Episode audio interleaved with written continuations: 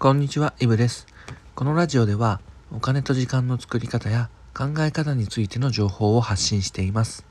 本日は節約はお金を作る手段というテーマでお話ししていきます。え皆さんは日頃節約ってしてますかね？で節約っていうと具体的にどんなイメージを持ちますかね？まあ、例えば使ってない時に、まあ、無駄な水流さないとか、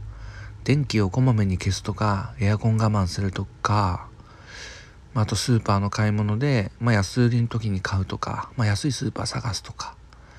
まあ、こんな感じで無駄をなるべく省いたりっていう方が多いですかね。で今回はそんな節約っていう言葉にスポットを当ててお話をしていこうと思います。じゃあまず何のために節約するのかを考えてみましょう。でこのラジオを前から聞いてくださっている方はなんとなくわかるかもしれませんが、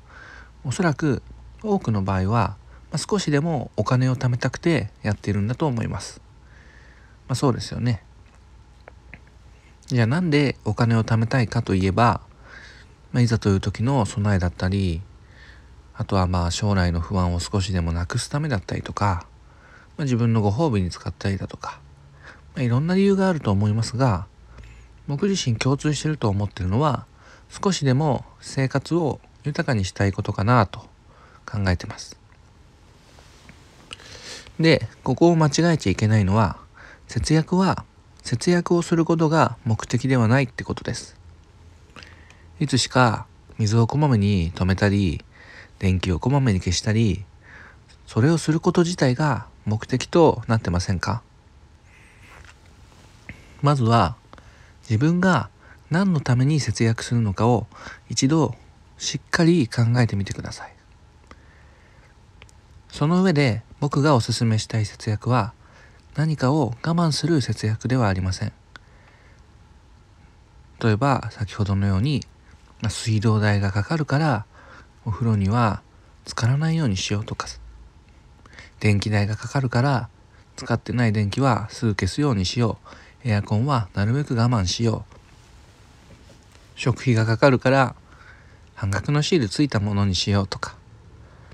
こういった節約っていうのは少なからず今の生活を窮屈にします。でそれ自体がダメというつもりは全くないですし、むしろそういった細かい部分もとても大切だと思ってます。ただただですよ、それよりも先にするべき節約ってのはたくさんあります。それをした上でそういった節約に取り組みましょうってことです。例えば電力会社を見直したことはありますか？ガス会社を見なし、見直したことはありますかね？他にも格安シムを検討したことはありますかね？まあ、Wi-Fi などの通信会社を、まあ、見直したことってありますかね？車や医療や火災など、まあ、そういった保険の類を見直したことありますかね。家賃とか住宅ローンとか、まあ、住居費なんかも見直せるんですよ。ふるさと納税活用してますかね。マイナポイントとか活用してますかね。で、今挙げたものは一例なんですけど、これらの節約の共通点は、一度仕組みを知ったり変更したりすることで、今の生活のレベルを変えることなくずっと節約ができて、さらにその金額が大きいものです。まあ、これらの内容を全部やっている方っていうのはもう節約に関しては正直文句なしです。ただもし今挙げた、まあ、電気会社ガス会社見直しだとか格安シムの見直しだとか、まあ、保険だったりとか住居費だったり、あとふるさと納税とかマイナポイントとか、そういった制度の活用だったりとか、まあ、どれも見直したことがないっていうんであれば、これは家庭にもよるんですけども、もう年間で数十万円単位で節約できることも珍しくありません。まあ、といっても説得力がないので、まあ、参考までに僕自身の家庭で言うと、今妻と子供とさんにんで暮らしているんですけど、まあ、上のすべてを見直す前と見直した後を比較すると、冗談抜きで年間ごじゅうまん円以上は節約ができてます。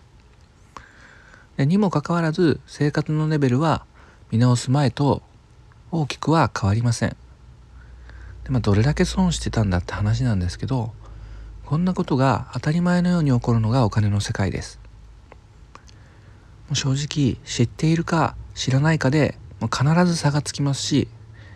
まあ、今後は僕自身の経験をもとになるべく分かりやすく発信していきたいと思ってます。